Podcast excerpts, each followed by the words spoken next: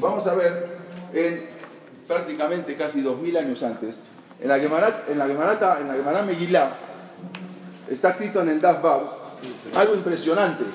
No, no, lo tengo yo porque acá tengo una cosa. Dice así, Amar Bishtak, May Dichtiv, hay un paso, hay un paso que, que dice así, Alti tema Shema Abaye Rasha, no des, dice, dijo Jacob Avinu, Jacob Avinu, ¿cuándo, cuándo, ¿cuánto tiempo vivió? Hace más de 3.000 años. Y él mismo hizo un rezo, le pidió a Kosoverjú, no le des Abaye Rasha, los deseos del Rasha, de mamá alta fe, no quites su bozal a este guerrero. Eh, alta fe Yorum Musela, Amar Jacob, dijo Jacob Avinu,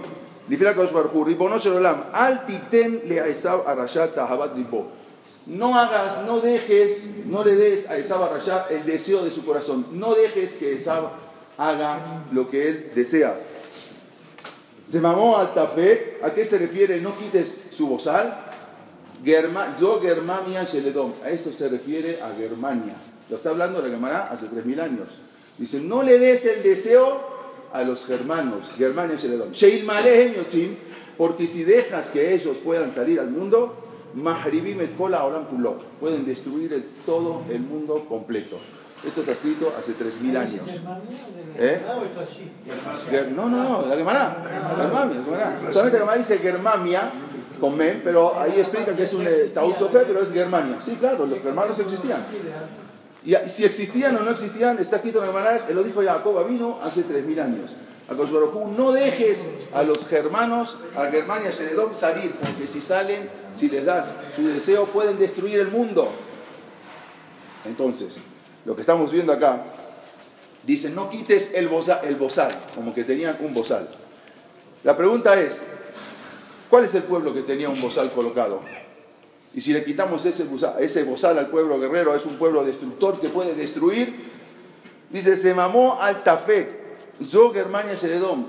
El bozal no le quites, esta es Germania Sheledom. Pero ¿por qué justamente Jacob vino se le ocurrió decir que el bozal se refiere, que está puesto a, a, Germania, a Alemania? ¿Por qué? Eh, ¿Por qué tuvo que decir tan claras las características? Hay palabras, prácticamente son palabras proféticas en la Gemara. ¿Por qué la Gemara no escribió eso mismo con los persas? ¿Por qué la Gemara no escribió eso mismo con los griegos o con los, romanos? No, la Gemara dice específicamente Germania Sheledón. ¿Por qué no lo escribió así? Sino que lo puso con nombre y apellido. Germania Sheledón. Justamente los dos. Alemania de Edom. ni, es Alemania sola, ni es Edom, solo. Alemania Sheledón. Entonces, justamente una asamblea que habían hecho, como dijimos, que era una asamblea que se permitió casar, hacer, casamientos mixtos. A Rashbarjú le mostró lo que puede llegar a pasar, Berbinam. Cuando una persona, a Israel, siempre nos mantenemos unidos. Pero cuando, después de todo esto, vimos que todo esto, después de esto, como dijimos, no nos da respuesta. ¿Por qué no nos da respuesta? Porque no solamente cayeron en la Shoah gente reformista, gente alejada, sino todo tipo de gente, Perminan, también. Y Saddikim y Hasidim, como dijimos, Anshema Ase, Jajamín grandísimos, también. Entonces todo esto no nos da respuesta, pero tenemos que saber que en verdad esto por lo menos tenemos un alivio. ¿Cuál es el alivio? Saber que la historia no es un acontecer al azar de la naturaleza. No lo que pasa, pasa porque tiene que pasar por la naturaleza y que puede ocurrir cualquier cosa, sino que la historia en verdad se rige por leyes de causa y efecto. Todo es unas leyes de causa y efecto. Y nosotros somos los causantes de los efectos. Nosotros, como dijimos, por ejemplo, preguntó mismo Abraham Avinu, no entendía. Abraham Avinu, Abraham Avinu el, padre de toda la inmunidad del pueblo de Israel, dijo, a Shofet Kolahares, lo ya hace El que juzga toda la tierra, él mismo no va a hacer un juicio, no va, no, va, no, va, no va a tomar las riendas. El juez de toda, la, de toda la tierra no va a hacer justicia. Y con todo eso que preguntó Abraham y no perdió la emuná. O sea, sí puede uno preguntar, pero no perder la emuná. Y Abraham vino pregunta, ¿por qué pregunta? Porque cuando alguien pregunta es porque, haya, porque sabe que alguien porque sabe que alguien lo está escuchando. Si, alguien, si nadie lo escucha, ¿para qué va a preguntarse? Cuando alguien pregunta es porque sabe que en otro lugar alguien lo está escuchando. Justamente por eso Abraham vino preguntó. Y no solo obedece a Koshbarhu, sino que también pregunta. Y se vale preguntar. Ojalá nosotros podamos tener esa emuná tan grande para no solamente obedecer a Koshbarhu, sino nosotros estamos seguros de su presencia a Koshbarhu, pero inclusive que podamos preguntarle a Koshbarhu, ¿dónde estabas en ese momento? sí se vale preguntar, no es que no se vale. La emuná es la emuná, pero si, sabemos que hay a Koshbarhu, sabemos que alguien nos escucha y sabemos que se vale preguntar para que veamos cómo esa firme emuná de Abraham Avinu se hizo carne y sangre en el pueblo judío, hasta tal punto que aquel que dudaba de la incomprensión, no entendía lo que estaba pasando, no por eso perdía su emuná.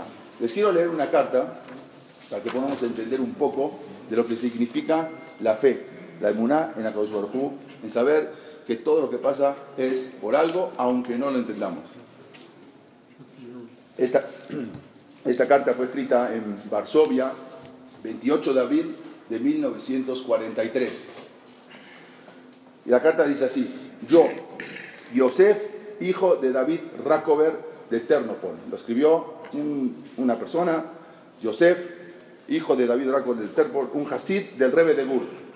Escribo estas líneas mientras las casas del gueto de Varsovia arden en llamas. La casa en la que yo me encuentro es una de las últimas que todavía no, se ha quemado. habían atacado el gueto de Varsovia, estaban peleando y era una de las últimas casas donde él estaba escribiendo. Durante varias horas se han escuchado detonaciones de artillería sobre nosotros y las, paredes que nos rodean se desintegran bajo el fuego. Ya no falta mucho para que la casa donde me encuentro se transforme como las demás casas del gueto en la tumba de sus habitantes. Esto está escribiendo David Rakover. Cuando mi esposa, mis hijos y yo, seis en total, nos escondimos en la noche y la noche nos recibía con algo de calma, pero el día nos devolvía a nuestros perseguidores y asesinos. Eso fue un, trataron de defender, trataron de pelear en el gueto de Varsovia y al final todos terminaron asesinados. Recuerdo con una dolorosa claridad cuando los alemanes barrieron con fuego a los miles de refugiados judíos en la carretera de Grodno a Varsovia. En la madrugada los aviones zumbaban sobre nosotros. Yo la, yo la traduje, la carta está en hebreo. En esta masacre murió mi esposa con nuestro hijito de siete meses en sus brazos y otros dos de mis cinco hijos restantes que desaparecieron sin dejar huella. Eran David de cuatro años y Ehuda de seis años. Al anochecer, unos cuantos sobrevivientes continuaron su camino a Varsovia y yo con mis otros tres hijos comenzamos a buscar en los campos y los bosques la masacre, de la masacre a nuestros dos hijos. La noche entera los llamábamos, pero no, solo el eco contestaba. Nunca más vi a mis dos hijos y más tarde un sueño me dijo que estaban en manos de Dios. Mis otros tres hijos murieron al término de un año en el gueto de Varsovia. Varsovia. Rúgele, mi hija de 10 años, oyó que era posible encontrar pedazos de pan en el basural público, fuera de los muros del gueto. Pues no había lo que comer, muchas niñas o niños se escapaban y salían a buscar.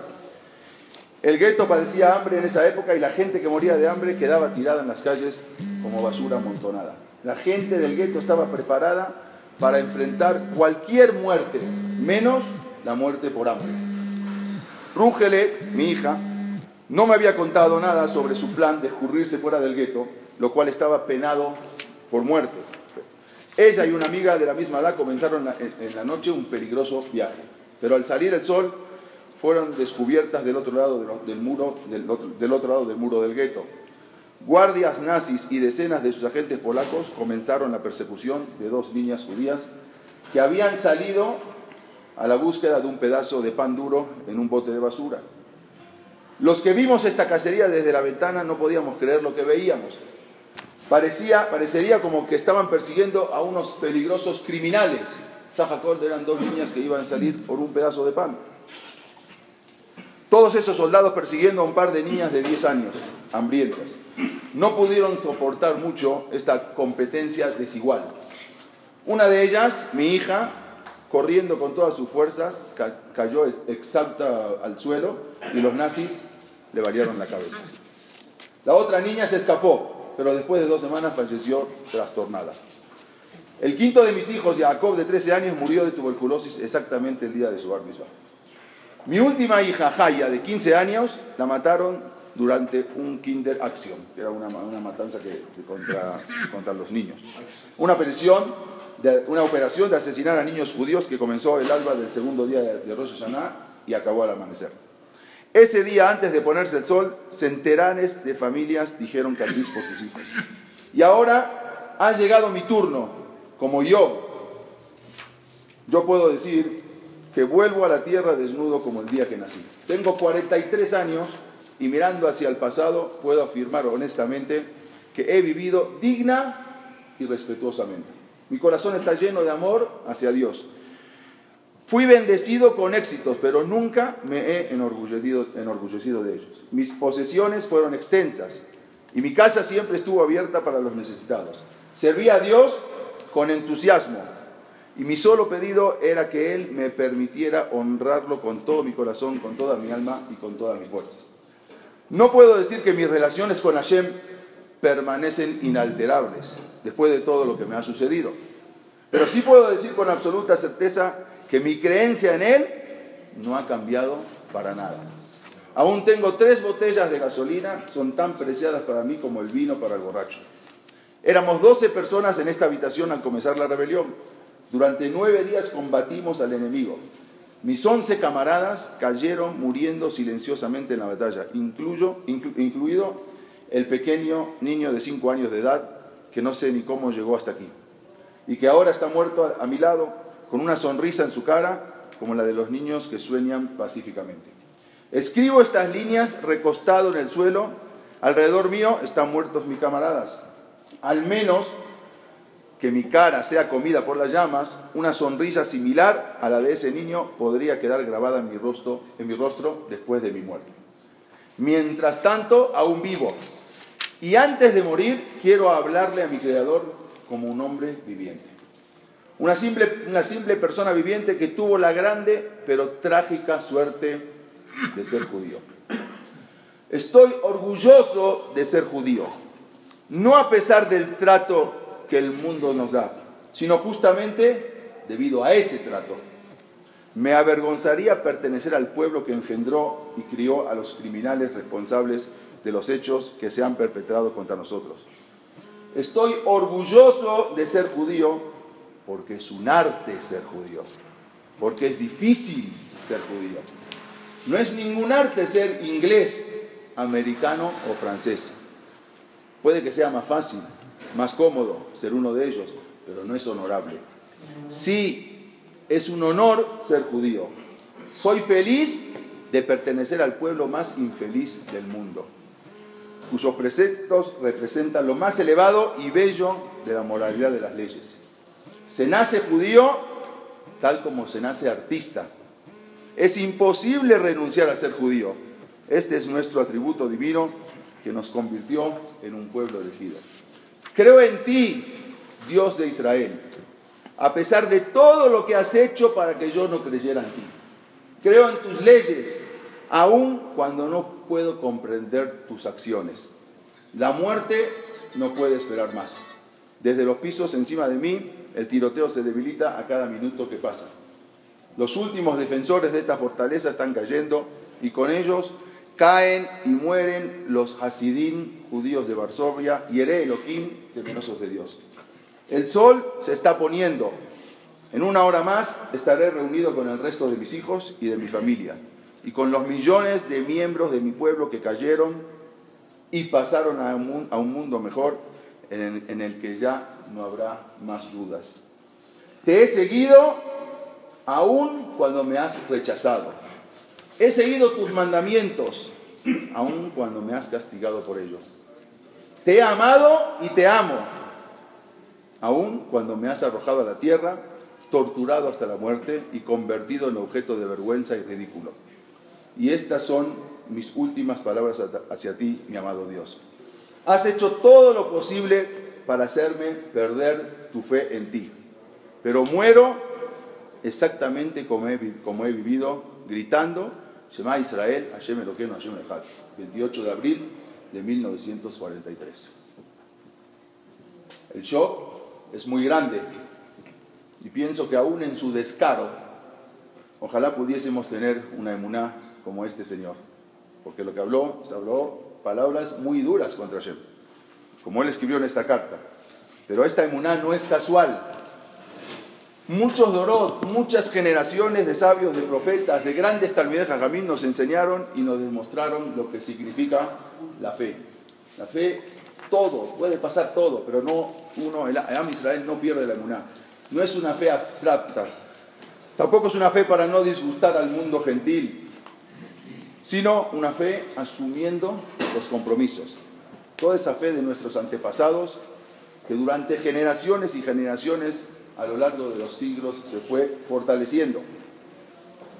Es la fe que ha dejado, esa fe de Abraham vino, es la fe que ha dejado huella en nosotros y en aquel hombre que pudo escribir esas palabras estando bajo los más grandes nisionot, las la más grandes pruebas. Como dijimos la vez pasada, si alguien entra a una película, cuando la película ya está iniciada, y sale antes que la película termine, solamente estuvo cinco minutos viendo la película. Le preguntamos, como dijimos a esa persona, Señor, usted que estuvo viendo esa película cinco minutos, ¿me puede decir cómo termina la película? Yo cómo voy a saber cómo termina la película, si yo me salí, apenas entré, nada más duré cinco minutos y me salí. ¿Me puede decir quién fueron los protagonistas? Lo más probable es que el Señor no sepa, y si lo sabe, seguramente que va a estar mintiendo. Tan solo cinco minutos, ¿qué le puedo decir? Y si se anima a darnos una explicación, seguramente que está mintiendo. Nosotros no podemos entender que por nuestra capacidad no podemos comprender los argumentos de la historia. Llegamos a este mundo cuando la película empezó hace varios miles de años. O sea, llegamos tarde a ver la película.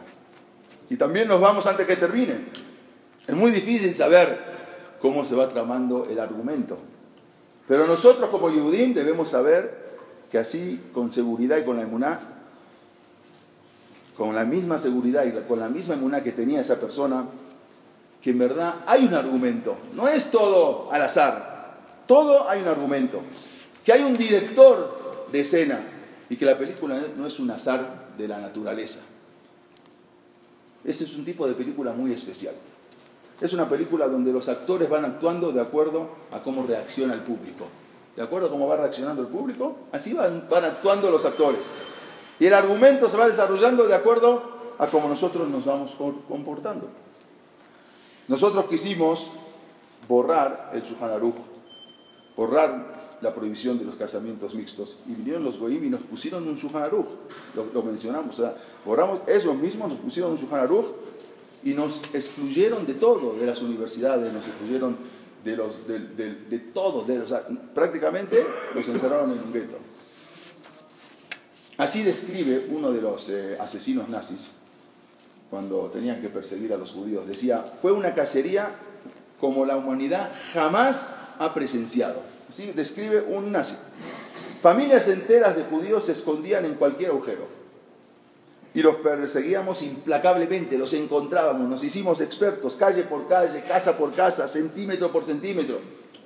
Nos hicimos expertos en el descubrimiento de los escondites. Cuando registrábamos una casa, golpeábamos las paredes y encontrábamos donde había huecos en las paredes, sabíamos que ahí estaban escondidos familias de judíos. Era una verdadera cacería lo que hacían, así contaba él. En los campos de concentración, Amalek trató de demostrar que nosotros éramos los que no éramos los que creíamos que éramos. En algunos lugares, por ejemplo, hubo casos que a los judíos, en algunos campos de concentración, se les prohibió caminar en dos piernas. Todos los judíos tenían que caminar en cuatro patas. Los soldados nazis, aparte, porque decían que, eh, ¿por qué en cuatro patas? Decían que ese era el estado natural del judío. Entonces tenían, nos obligaban a caminar en cuatro patas. Los soldados nazis les tiraban la comida al piso y ahí tenían que comerla, como los animales. Las necesidades las tenían que hacer directamente sobre el cuerpo, como los animales. No había, no había que ir al baño, directamente como los animales. Y hasta algunos alemanes llegaron a creer, a creer que se iba a efectuar una regresión. O sea, que el judío iba a regresar a su escala animal. O sea, ellos ya, algunos ya pensaban que así era y verdad, así los judíos se van a regresar a su escala animal. Pero a pesar de todos los estigmas y de todas las bajezas y de todas las humillaciones que nos hicieron, Am Israel seguía manteniendo el Selem Elohim. nos dio, sabemos que Am Israel tenemos Selem Elohim, todo el mundo tiene Selem Elohim. Pero Am Israel tiene un Selem Elohim especial. Y sabemos, y Am Israel no por eso perdió, a pesar de todas las humillaciones, perder lo que es la imagen y semejanza de Dios. Cuenta uno de los sobrevivientes de, estos, de este caso, que una vez cuando él estaba caminando en cuatro patas, porque así lo obligaron, se le acercó otro judío y empezó a caminar igual que él. Estaban caminando desnudos totalmente, como animales. Entonces uno dijo así, dijo así a mientras estaba caminando, perdóname si estoy desnudo, y comenzó a recitar de memoria Masejet Betzah. O sea, la, la, Gemara Betzah, que la sabía de memoria, em, se empezó a, decirla, le dijo a perdóname en el estado en que estoy, yo sé que no se puede rezar ni estudiar una Gemara desnudo, pero no tengo otra opción. Y, empezó en ese momento a recitar todo el Masejet Besá de memoria, la Gemara Besá de memoria. Y continuó diciendo así, no soy un animal, soy más que un malaj. Se había estudiado una Masejet de memoria, Besá, toda la Gemara de memoria. El que miraba la, la escena esa a simple vista, veía, ¿qué veía? Un ser humano totalmente avergonzado, un ser humano totalmente humillado, aparentemente derrotado, que caminaba como una vaca en cuatro patas o como un caballo. Pero sin embargo, él tenía esa llamada de Yehudi y seguía recitando de memoria la Gemara Betzá. Un Yehudi, Shomer Torah un Yehudi, que él, era más adelante cuando acaba la Shoah, eh, y entraron los aliados y empezaron a ver lo que habían hecho los alemanes. Uno de los soldados, era un teniente, era un yudí, yudí, y eh, un yudí que Shomer Torah Mitzvot, que cumplía la pero él trabajaba, era soldado, trabajaba en, en, el ejército de Estados Unidos. Se llamaba el teniente Birenbaum, él escribió un libro. Él estuvo en las filas del ejército de Estados Unidos cuando los aliados ganaron la guerra y los alemanes escaparon y liberaron los campos de concentración. El teniente Birenbaum escribió y dijo así, ¿cuáles fueron sus experiencias cuando entró?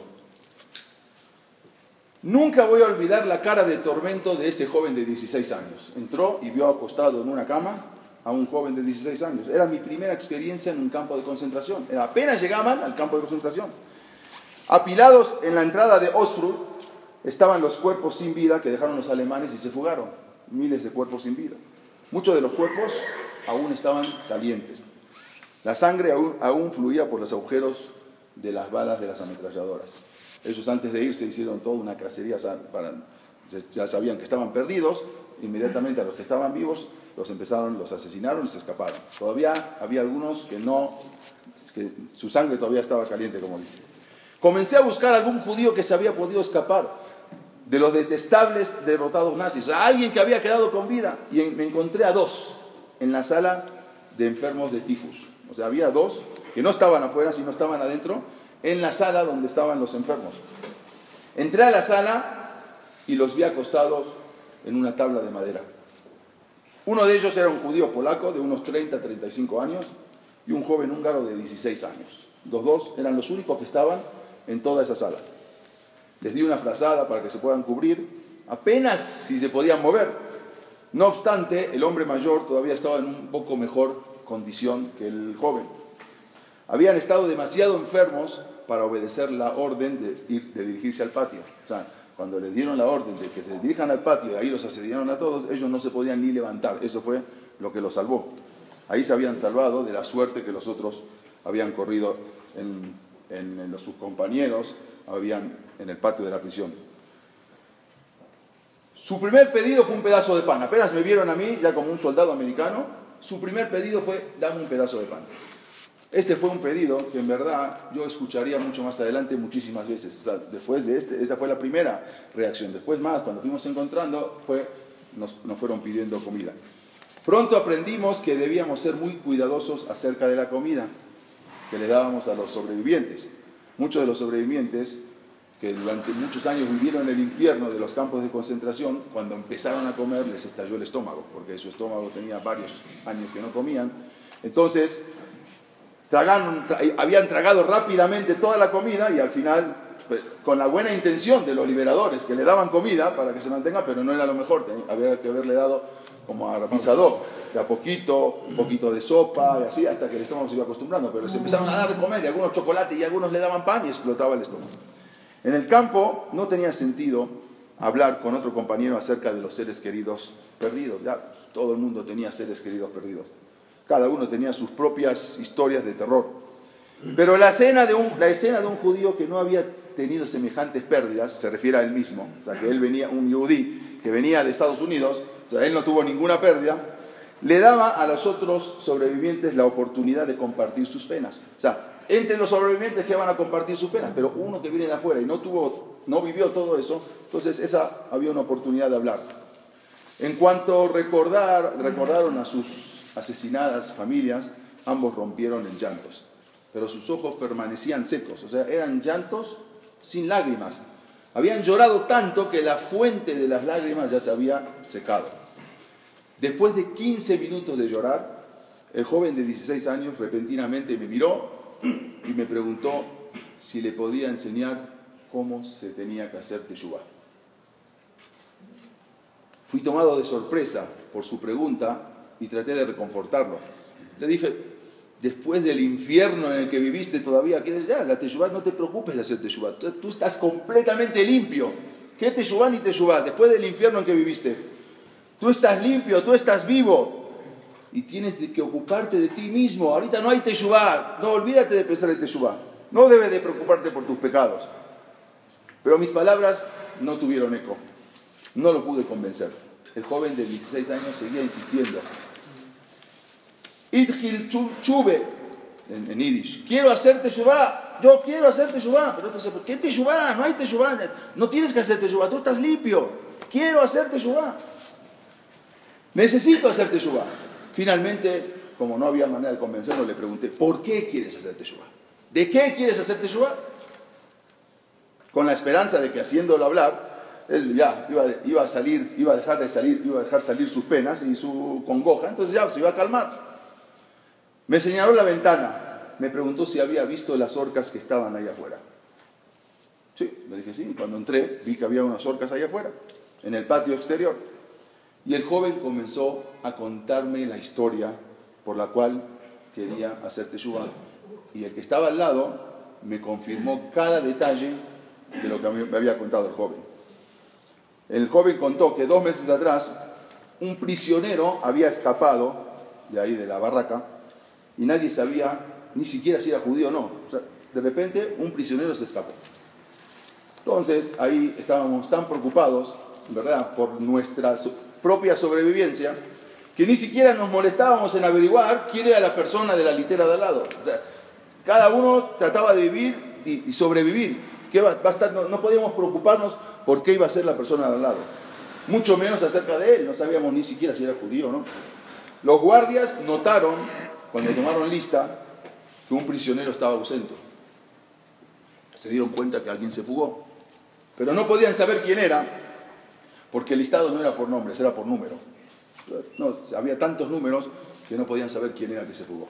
El comandante del campo estaba furioso por la fuga y exigía conocer el nombre del prisionero. Quiero saber, me digan quién es.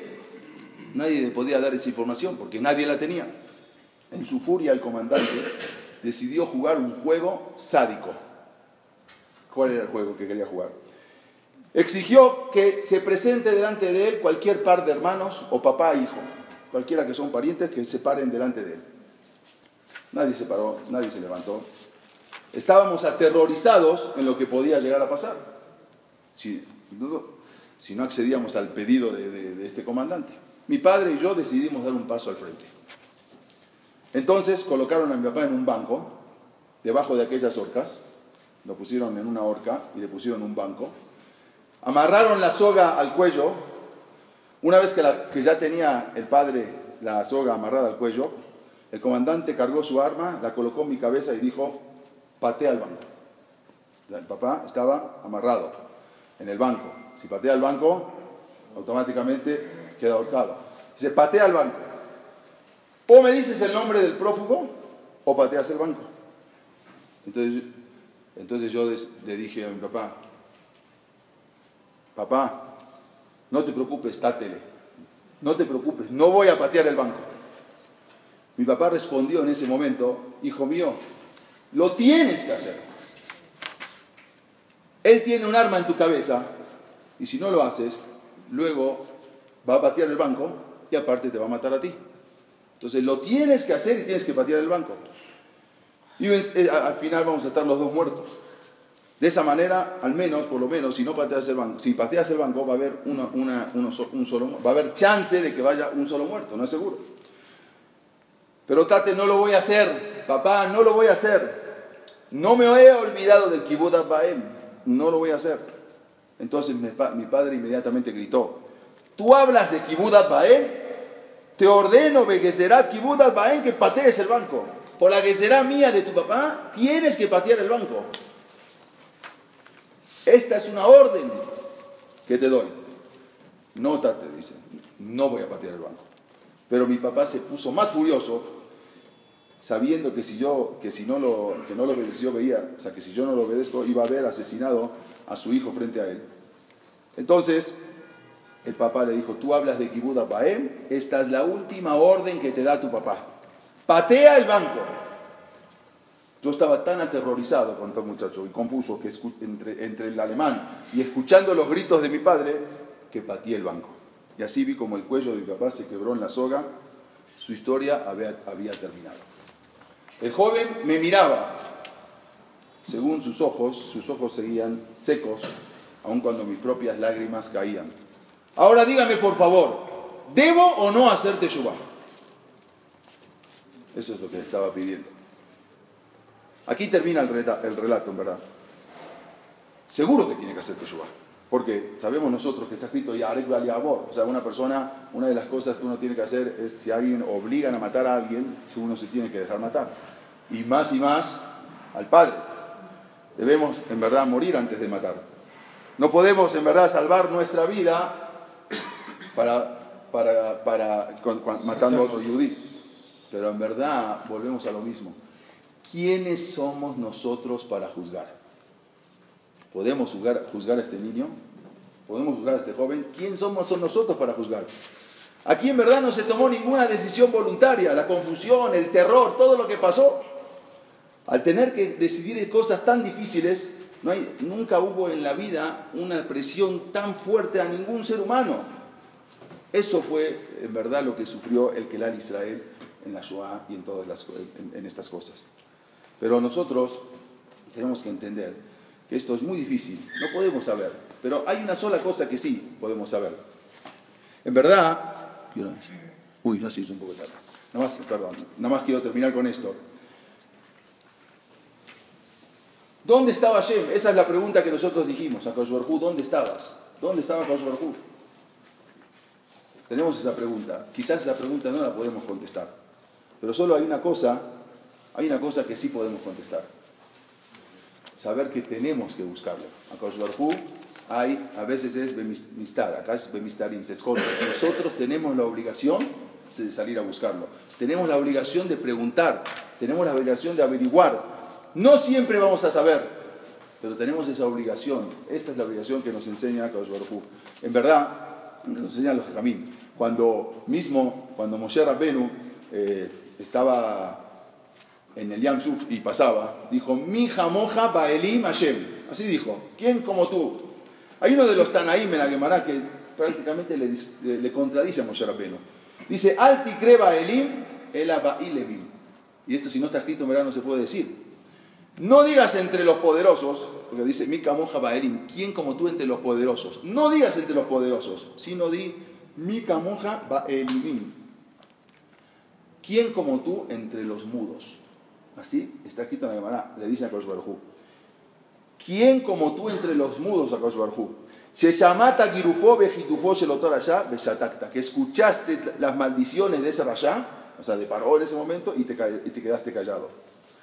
De modo que en verdad la pregunta que surge no es por una falta de fe. A veces uno tiene miedo de preguntar. No, van a decir que no tengo muná. Nuestra pregunta no es una falta de fe. Nuestra pregunta la preguntaron los Tanaim. Nuestra pregunta la preguntó Moshe Rabenu. Al contrario, Moshe Rabenu y los Tanaim tenían una fe más grande que nosotros y no obstante hicieron la pregunta. En verdad yo no vengo a dar una explicación. Nadie podría hacerlo. Ni nadie podría dar una manera, una respuesta, una respuesta simple manchando la memoria de 6 millones de Yehudim. Nadie puede venir a dar una respuesta. Es Yehudim, que todos los Yehudim está escrito que hasta el último Yehudim más alejado de todos se llama que murió al Kiddush Hashem. Así está escrito. Todos los Yehudim, una persona que fallece al Kiddush Hashem es la mala más grande, la categoría más grande que existe. Aún el más alejado, aún el casado con una goy, si muere por ser Yehudim, se llama que es hizo Kiddush Hashem y tiene Olam directo es directamente a una papá, se llama que se entregó al Kiddush Hashem. ¿Cómo podemos venir a nosotros a hablar de gente que nosotros no estamos en su categoría?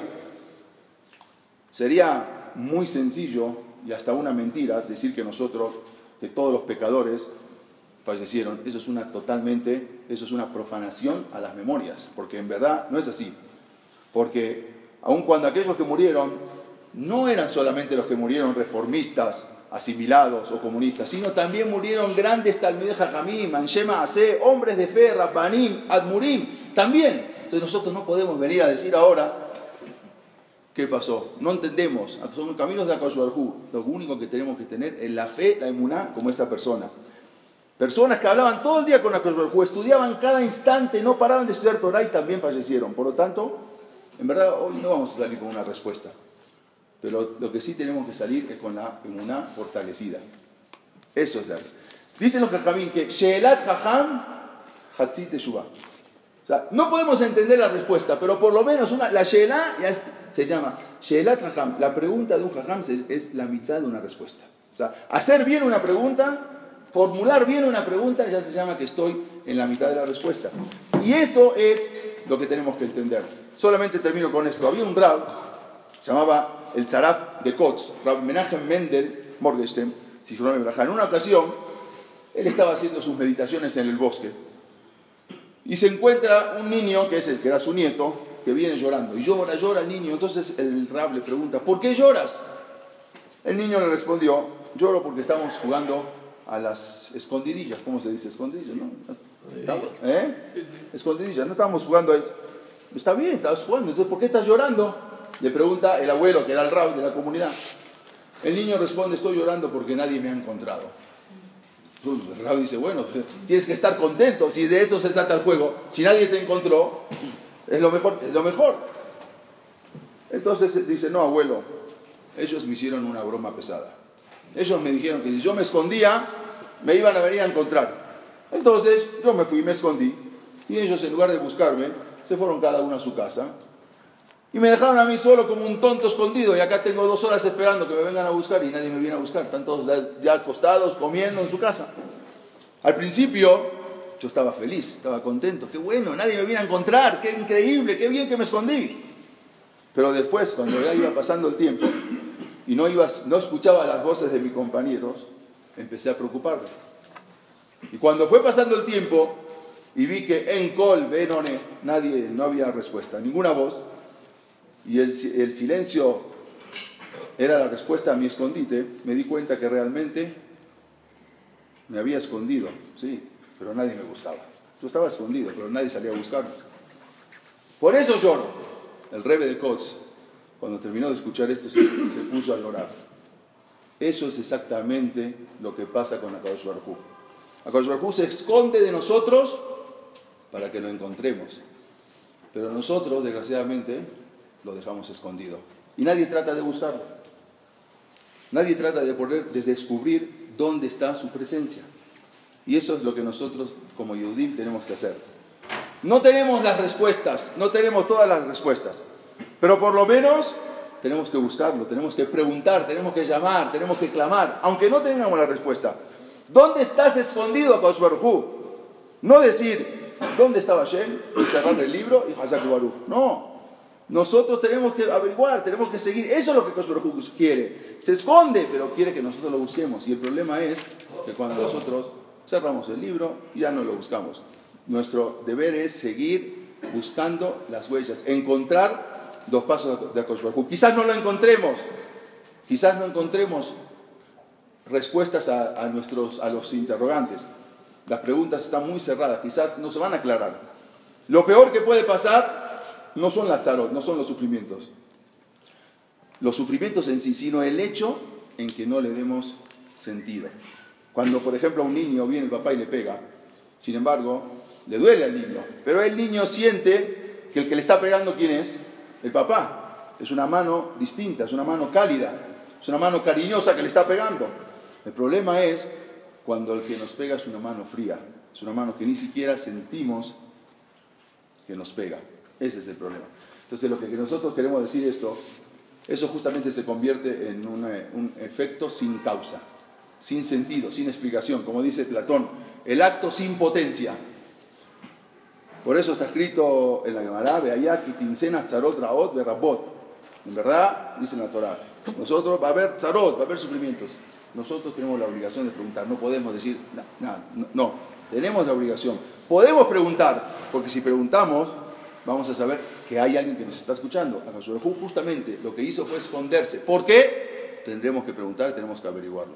Esta es nuestra tarea. Esto es lo que nosotros tenemos que aprender. Sacar un leca de toda esta tragedia que pasó a nuestros, nuestros padres y saber que esto pasó parejo para todo Israel. Y si pasó, es por algo. Nuestro deber es sentarnos, estudiar, averiguar y preguntar. Todos nuestro deber es preguntar y saber y esclarecer todo lo que más se pueda para que no vuelva a ocurrir esto.